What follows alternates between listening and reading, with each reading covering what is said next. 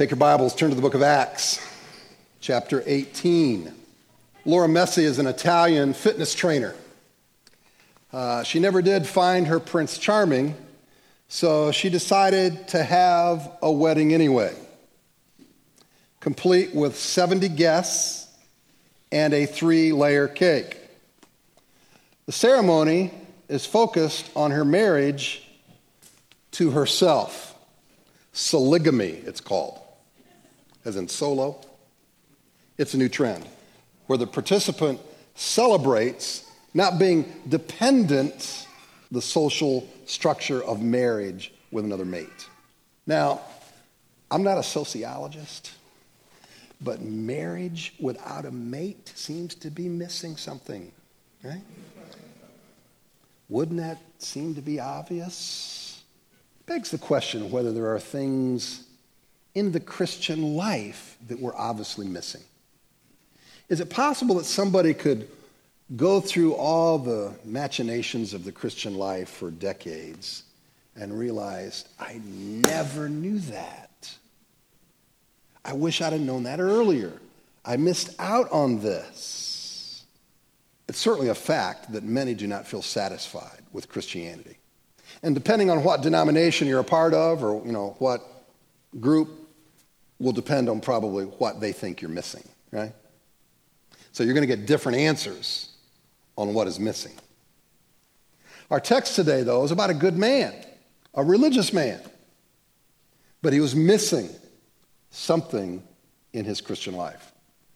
We're going to take a stab and see if we can't figure that out and gain something from it. So let's all stand as we look at Acts eighteen. Now a Jew named Apollos, a native of Alexandria, came to Ephesus. He was an eloquent man, competent in the scriptures. He had been instructed in the way of the Lord, and being fervent in spirit, he spoke and taught accurately the things concerning Jesus, though he knew only the baptism of John. He began to speak boldly in the synagogue, but when Priscilla and Aquila heard him, they took him and explained to him the way of God more accurately. And when he wished to cross to Achaia, the brothers encouraged him and wrote to the disciples to welcome him. When he arrived, he greatly helped those who through grace had believed, for he powerfully refuted the Jews in public, showing by the scriptures that the Christ was Jesus. Now a Jew named Apollos, a native of Alexandria, came to Ephesus. He was an eloquent man, competent in the scriptures. Listen, there are no incidental, meaningless details that are given in scripture. Luke is making sure that we know that Apollos is skilled, he's educated, he's motivated, enthusiastic about Judaism, Christianity, and yet he lacked something. Now we know that he was a Jew from Alexandria, named after, of course, Alexander the Great. Alexandria was the second most important city in the Roman Empire. Uh, it was an educational center. It had a library of well over seven hundred thousand volumes.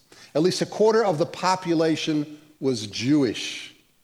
And Apollos goes from there to Ephesus, and he speaks to his fellow Jews about Christ.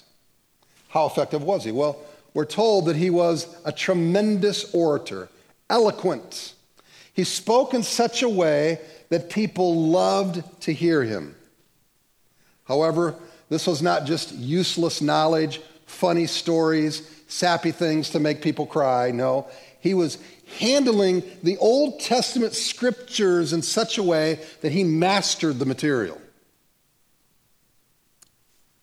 You know, many people can be smart, they can master the material. You know, highly qualified university graduates, and, you know, we heard of some highly qualified. I mean, how many of those guys are rocket scientists you talked about, all right? Right? I mean, that's impressive. But let me encourage you all. Having a degree with great intelligence doesn't mean you have wisdom. Same for all of us.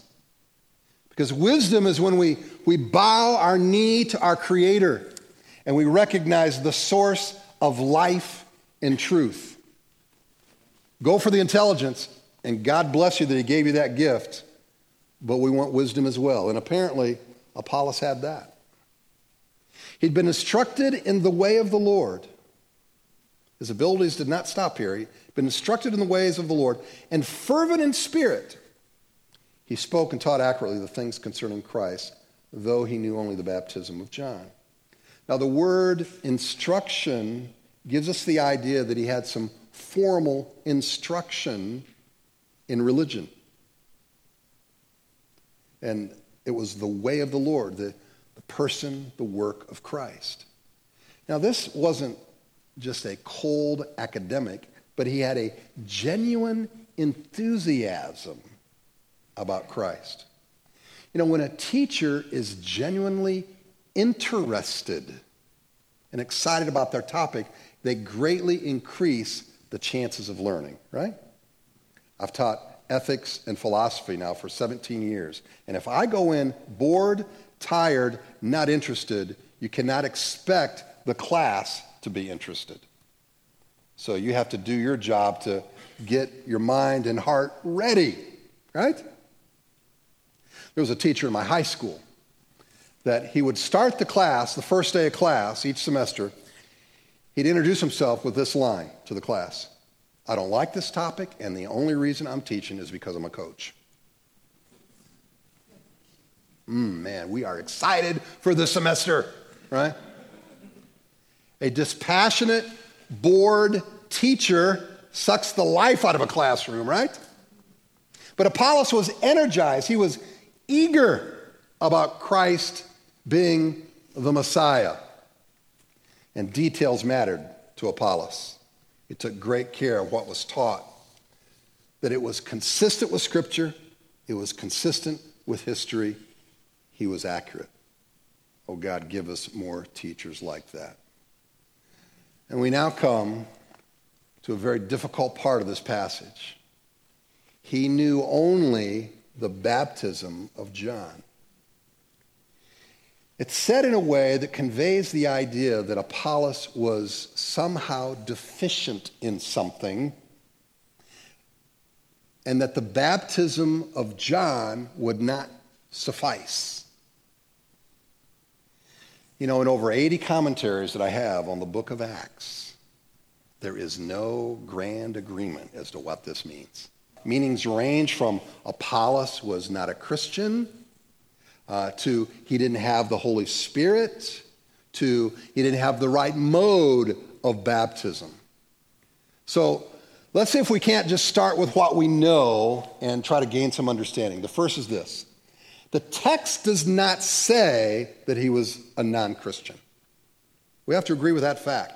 I mean, when Aquila and Priscilla take him aside, it does not say that they led him to Christ, but they helped him know the way of God more accurately. Now, frankly, it doesn't seem all that alarming. I mean, all of us could, at just about any season, say that we could learn the way of God more accurately. Could we not? I mean, how many of us could say, you know what, I've arrived. I don't need any more truth. I don't need any more wisdom. I've got this Christian thing down, right? I mean, I, I've been a pastor for thirty years, and I feel like I've got an understanding about like this. I've got so much more to learn and grow in. My appetite is great to learn the word, the way of God. What does that mean? Well, it's used four times in the New Testament. It's used three times in the gospel, and then here in Acts. And the three gospel accounts are in Matthew twenty-two, Mark twelve, Luke twenty. And all of those passages in the gospels are talking about the Uh, situation where the Pharisees were asking Jesus, you know, they're trying to um, trying to get him in a in a bind and ask him questions about paying taxes to Caesar. And in Matthew twenty-two sixteen, they say this: "Teacher, we know that you are true and teach the way of God truthfully, and you do not care about anyone's opinion, for you are not swayed by appearance." You know, I love the insincere compliments. The way of God here, though, is a general description of teaching that corresponds to God's truth. It doesn't necessarily mean salvation or any other particular topic, but it could refer to all kinds of topics, the way of God. So when Aquila and Priscilla are teaching Apollos more accurately in the way of God, it could mean a whole host of topics. The only thing that would help us to know what the topic was would be the context in which it's used. And maybe that would give us some further definition. We have to assume, given what Apollos was doing, given the descriptors that Luke gives, the, the author of Acts, gives about Apollos, that he was in fact a believer. I mean, it would seem if he just got converted from his interaction with Aquila and Priscilla, they would have had him baptized as a believer, which they did not. Second thing, we're told that Apollos knew only of the baptism of John. And we have four references about the baptism of John in the Gospels and a reference in Acts one twenty-two, besides here in Acts eighteen. Now, baptism was understood by the Jews during this time as only for the dirty Gentiles, who were morally bankrupt, according to the Jewish mindset. So then John the Baptist comes along, and he demands baptism for everyone. And many of the religious establishment are saying, now, wait a minute. We are the seed of Abraham. We're a lot cleaner than those dirty Gentiles. We don't need that kind of baptism. It was a, a baptism of repentance. And part of the ministry of John, John the Baptist, was as a forerunner to Christ. He was to show the need that everybody had for Jesus, that they were to repent of their sin and see Jesus. But the Pharisees made a prideful declaration that they, in fact, were not like the rest of these sinners, that they had no need of all this stuff. So the baptism of John pointed to the need and the promise of Christ while looking to the coming Messiah. Now we know that Apollos already understood that Jesus was the Messiah. He's been defending that in the synagogues. He committed himself to loyalty and allegiance to the Scriptures. His, his learning of the Old Testament had taught him about all of these prophecies that were fulfilled in Jesus. But he was missing something. He was missing something. Was it the Holy Spirit? Well, it could be. I mean, the fact is, before I even let the cat out of the bag and tell you what I think about it, is that this is not a hill I'm going to die on. Right? Uh, there are some passages that seem to be abundantly clear and others that you kind of have to just say, you know what, this is my best guess. This is one of those best guesses. So I don't want to sit here and say ironclad what I'm presenting is the best and no other option has any credence at all. Was it the Holy Spirit? I'd say that's possible. When Paul goes to Ephesus in Acts nineteen, he asks the disciples some questions and finds out they had never heard about the Holy Spirit. So he tells them about the Holy Spirit, they receive the Spirit, and they speak in tongues. Now, if Aquila and Priscilla, in that time that they spent with Apollos, and it says they helped him to become more accurate, right? If they told him about the Holy Spirit, it would seem odd that Luke would not say that. I mean, he said it in chapter nineteen. Why wouldn't he say the same thing in chapter eighteen about Apollos?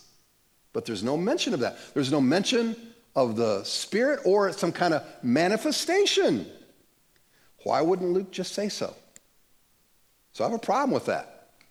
I'm prone to think the Holy Spirit was not the issue in chapter eighteen, but it obviously was in chapter nineteen. So I think the best that we can do is stay close to the text. Stay close to the words. What happened was that Apollos knew only the baptism of John, a baptism that was focused on what was to come versus one that focused on the death, burial, and resurrection of Jesus. A baptism that focused on repentance versus one that focused on our identification with Christ. Now, verse twenty-seven gives us a little clue as to the difference that this all made for Apollos, when it says he greatly helped those who through grace had believed, for he powerfully refuted the Jews in public, showing by the scriptures that Christ was Jesus. I mean, there's some of these same characteristics that were described in verses twenty-four and twenty-six about how eloquent he was, how good he was at these debates. But the one big difference is that he greatly helped others through grace. Could it be that something about grace he didn't get earlier that now he gets after Aquila and Priscilla sat him down? See, I think there's, an, a, there's a Christian life that is marked by obligation alone, and then another kind that is marked by grace. I sat with a dear brother recently who had a sexual sin in his past. And he shared about how he went to friends. And he told them, longtime friends who didn't know this, and tears were just coming down his face as he said, they just told me that they loved me, that they accepted me, that they would, they would be there for me. Now, this had taken place, you know, years before, but he's just kind of sharing his story. And it so ministered to him that, that grace was being applied. He didn't get a lecture. He didn't get five Bible verses against sexual immorality. They received grace. Something about that. There's a Christian life that's marked by following the example of Christ, and one that identifies with the death, burial, and resurrection of Christ, of him living his life through us in dependent faith. Those are two different kinds of approaches. A Christian life just focused on our responsibilities, I mean, that, that has great value. It's not that it's mistaken. It's just incomplete. A Christian life focused on following in the footsteps of Jesus, that is noteworthy, but it's also impossible without the life of Christ in us. That's why Paul writes this in Galatians. I've been crucified with Christ.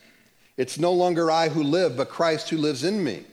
And the life I now live in the flesh, I live by faith in the Son of God, who loved me and gave himself for me. I do not nullify the grace of God, for if righteousness were through the law, then Christ died for no purpose. Christ is in us, and that's the essence of the Christian life, of our inner life. Get that aligned, and the right actions will follow. But and much of evangelicalism, get the actions right, behave right, then you'll be accepted. And the scriptures present a different paradigm. See, there are spiritual realities that are objective facts in our identification with Christ that I think are needful for the Christian life to have freedom and joy. And many don't live the Christian life with freedom and joy. Like Apollos, many have knowledge and zeal, but they're missing something. Corresponding to the truth of Galatians two twenty is what Paul writes about believers' baptism. This is out of Romans six, three, and four. Do you not know that all of us who have been baptized into Christ Jesus were baptized into his death? We were buried before him with baptism into death, in order that just as Christ was raised from the dead by the glory of the Father, we too might walk in newness of life. I had the pleasure of baptizing three of my grandchildren last week. And we, we say that in all these people that we baptize, you know, you're buried with Christ and now raised to newness of life. Is that, those are just words? Is that like abacadabra, you know? Or does this really have meaning? My vote is that believers' baptism, and particularly with our identification with Christ and the spiritual realities it represents, that was what Aquila and Priscilla shared with Paul. John's baptism looked to Christ, but did not identify with the burial, the death, burial, and resurrection. So if we could dig a little deeper into what this means. By faith, I need to find assurance in these spiritual realities. And one reality is that when Christ died, I died. So what am I dead to? Well, Galatians says we're dead to the law. I am dead to the law. Because of Christ, I have no need to seek God's approval or acceptance outside of his grace. The law was not made to fix us or even help us. It was made to point out that we have a problem. We cannot live by the law. I need grace. Even in the Old Testament, they needed grace. Galatians two nineteen says, for through the law, I died to the law that I might live to God. Now, when Paul is using the term law, it obviously refers to this whole set of Old Testament prescriptions. But I think we could extrapolate from that and say that it's any religious performance to gain acceptance. If there was anybody who was susceptible to religious performance to gain acceptance, it was Jews. Instead of looking to the finished work of Christ. Next, I am dead to sin.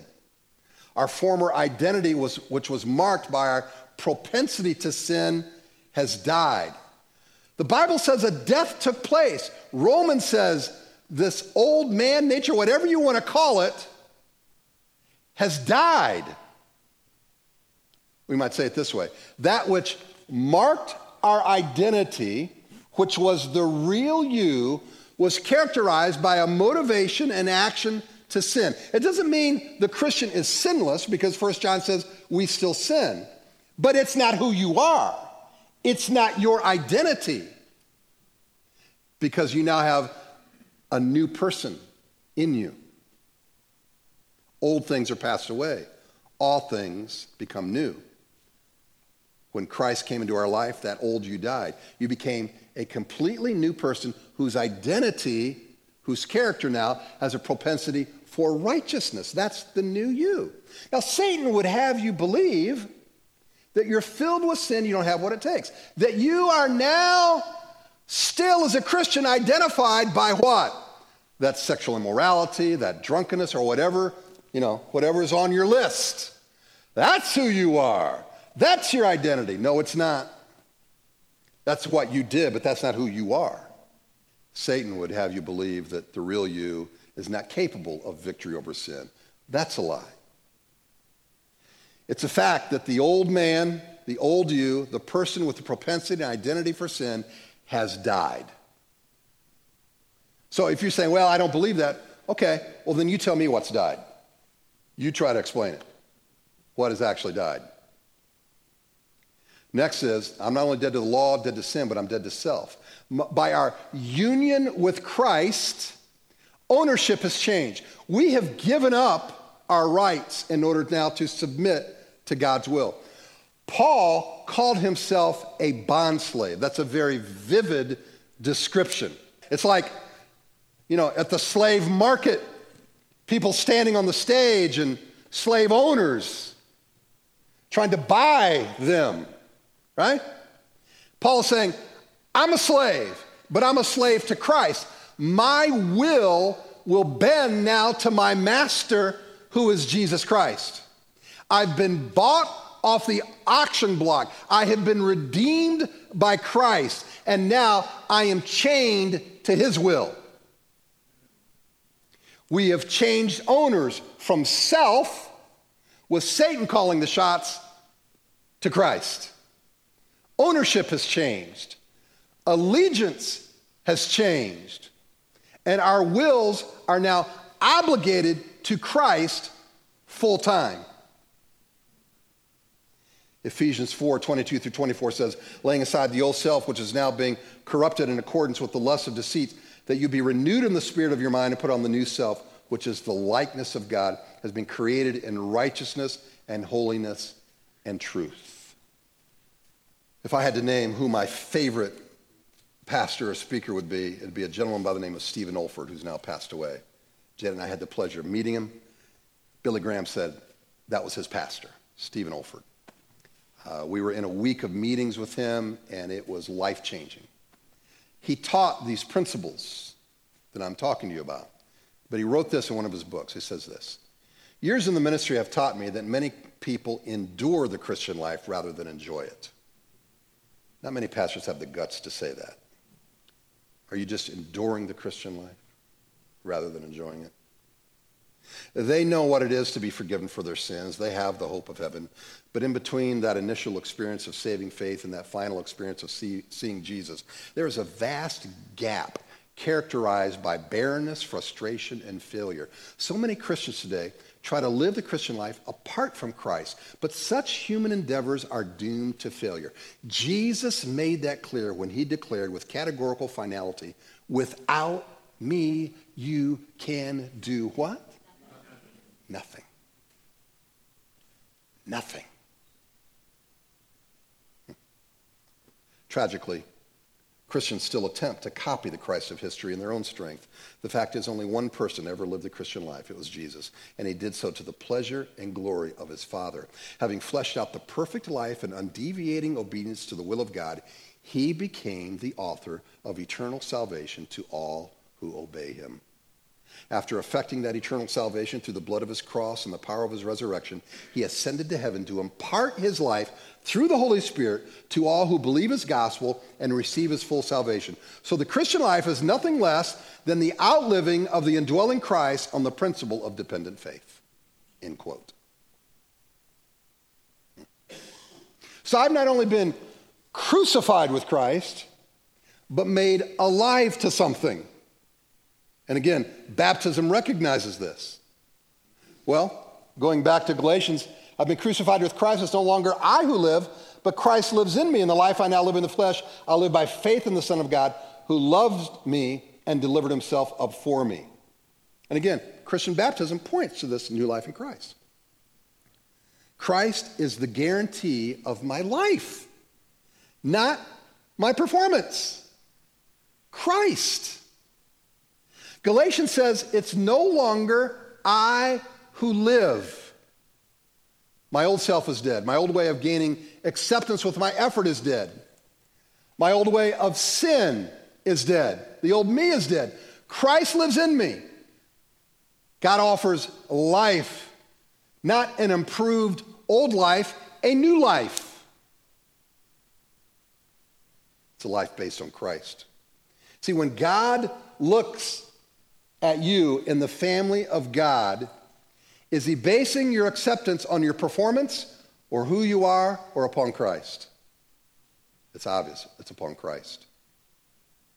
It's upon Christ. Did you know that the term in Christ is used over ninety times in the New Testament? We are in Christ. Also, Christ in us, but just in Christ, used over ninety times. All right, for instance, in Ephesians one. He has blessed us with every spiritual blessing in Christ. Not because you're a good guy, not because you're in the denomination, but because we are in Christ. God chose us in Christ. He redeemed and forgave us in Christ. Galatians two seventeen says we are justified in Christ.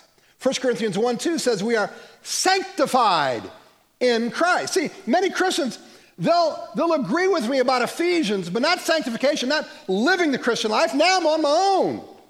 Now I've got to just follow the rules. Eh, wrong.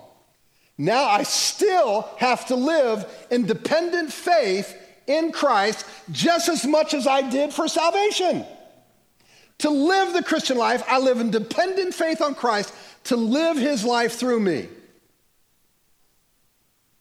Second Corinthians five seventeen says we are made a new creature when we are in Christ. Christ in you, you in Christ. Christ our life. These are actual blessed facts. These are not figures of speech. It is no longer I who lives. And our text says it's Christ who lives in me. Christ secures my acceptance, not my performance. Everything I do now is done out of the grace and love of Christ that has been poured out in my life. Do you realize how transformative this is? There are so many of us who have lived life seeking the acceptance of others, living with a constant disappointment. You know what the disappointment is? My spouse is not doing their job. You're disappointed with your spouse. You're disappointed in your kids. You're disappointed with your friends. They don't love me and accept me the way I need. I have no friends. And we live with this constant sense of disappointment. And we're looking at this. And we see all these people that disappoint us. Welcome to the human race. Right? Everybody disappoints us. That's no newsflash. That's humanity, right?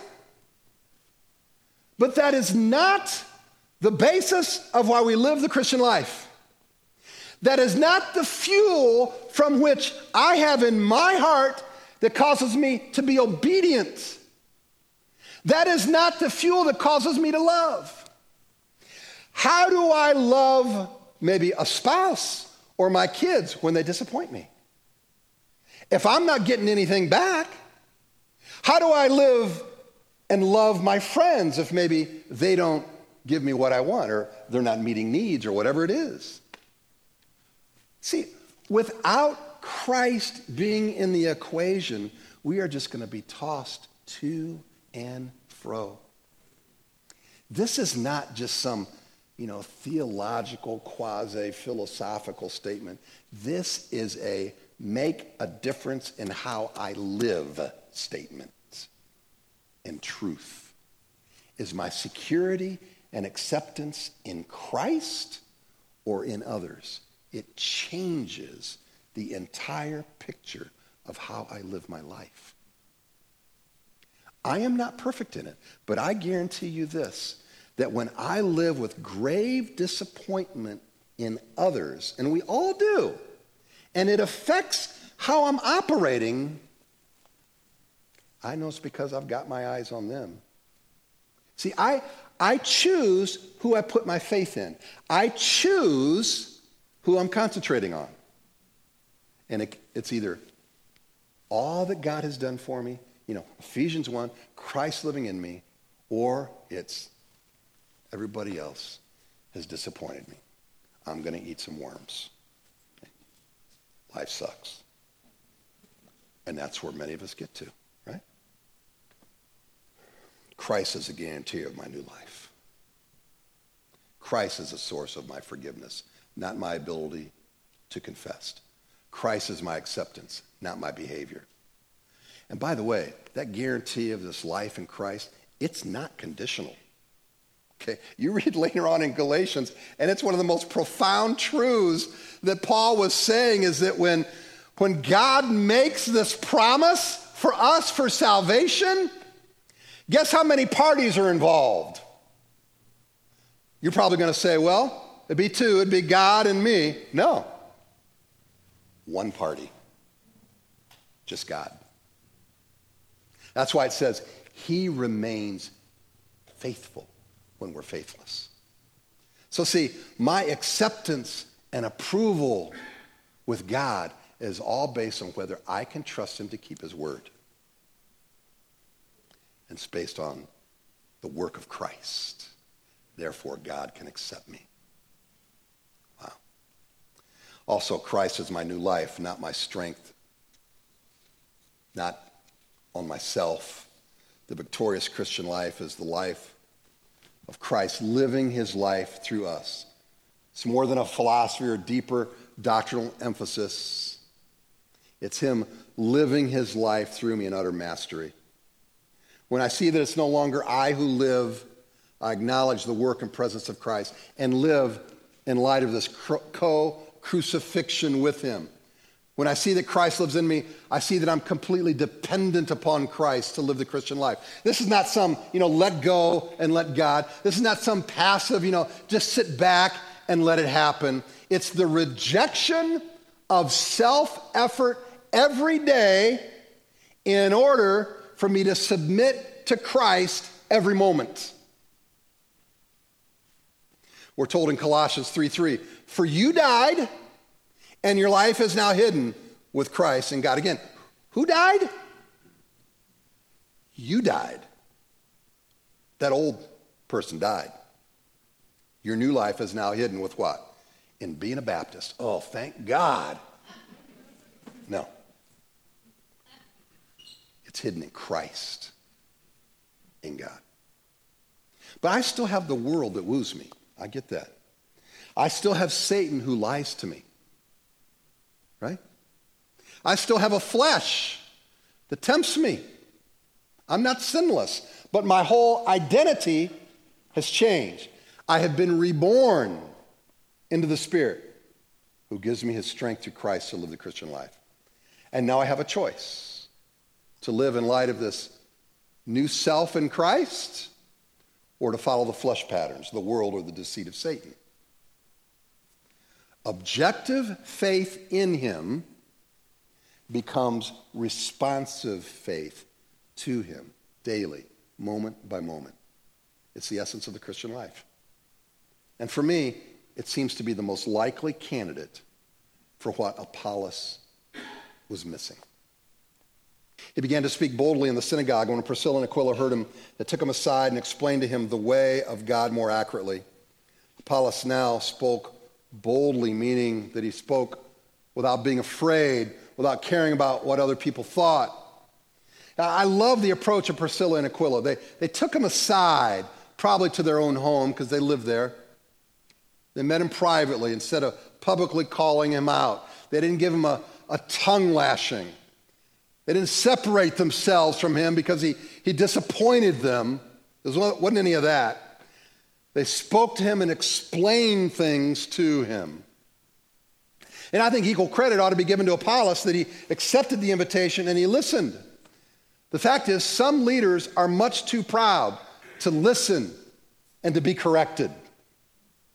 If you ever hear a leader tell you, don't touch God's anointed, run in the other direction, and don't ever submit to a person like that, as if they are beyond being confronted or corrected, I'd have nothing to do with a spiritual leader like that. Apollos listened, soaked it in, and acted on it. Mark this down, that true spiritual maturity is not having the right answers. It's humbly receiving the truth and acting on it. And when he wished to cross to Achaia, the brothers encouraged him and wrote to the disciples to welcome him. When he arrived, he greatly helped those who through grace had believed, for he powerfully refuted the Jews in public, showing by the scriptures that the Christ was Jesus. Apollos had made such an impression upon the believers. They, they, they wrote a letter to where he was headed, and they told the church that this man is very knowledgeable, and, and he has a message and a manner that is transformative. You guys need to listen to him. He could, he could refute the Jews and show that Jesus was the Messiah. And now that, that grace has dominated his life, he's identified with Christ, that that's meshed in with this. He understood that religious participation, religious knowledge, religious ceremonies could not replace the grace of God. I mean, all of the stuff about our position in Christ, our identification with Christ, we deserve none of it. It's just by God's goodwill that he gives it to us. And I'm thinking, why? How? You can only explain it. That that's how great God's love is for us. I mean, Galatians two twenty says, he loves us, and Christ gave himself up for us. I, th- I think that we, we so short-circuit grace. We so throw in segments of performance that we just cannot understand how extravagant it is. And listen, you have to understand grace to the point that if you are not being rejected by many within evangelical Christianity, you probably don't understand grace. Because it's my experience that everybody wants to get you back on the track to fit you within the box. Follow these rules. Oh, you drink? Oh. or whatever it is, whatever list people have. You don't homeschool? What? Okay, there, there's all these little things that people will throw in. And I'm not dogging any of those things. It's just that it's the way that people live their Christian life out of obligation instead of grace. But man, when, when it's motivated by grace, you just let people take care of that between them and God. You know, it doesn't bother you. That doesn't mean you don't confront people. It doesn't mean that you don't deal with truth. It just means that grace is your operating principle, and you realize that you are in no position to sit there and give people a tongue lashing because God has been so good to you, and you don't deserve it. And when that, when that just completely is absorbed, it changes the way you operate and live the Christian life. In the book, The Whisper Test, Marianne Byrd writes, I grew up knowing I was different and I hated it. I was born with a cleft palate. And when I started school, my classmates made it clear to me how I looked to others, a little girl with a misshapen lip, crooked nose, lopsided teeth, and garbled speech. When schoolmates asked, what happened to your lip? I'd tell them I'd fallen and cut it on a piece of glass. Somehow it seemed more acceptable to have suffered an accident than to have been born different. I was convinced that no one outside my family could love me. There was, however, a teacher in the second grade whom we all adored, Missus Leonard. She was short, round, happy, a sparkling lady. Annually, we had a hearing test. Missus Leonard gave the test to everyone in the class, and finally it was my turn. I knew from past years that as we stood against the door and covered one ear, the teacher sitting at her desk would whisper something, and we would have to repeat it. It'd be things like, the sky is blue, or do you have new shoes? And I waited for those words that God must have put in her mouth, those seven words that changed my life. Missus Leonard said in her whisper, I wish you were my little girl.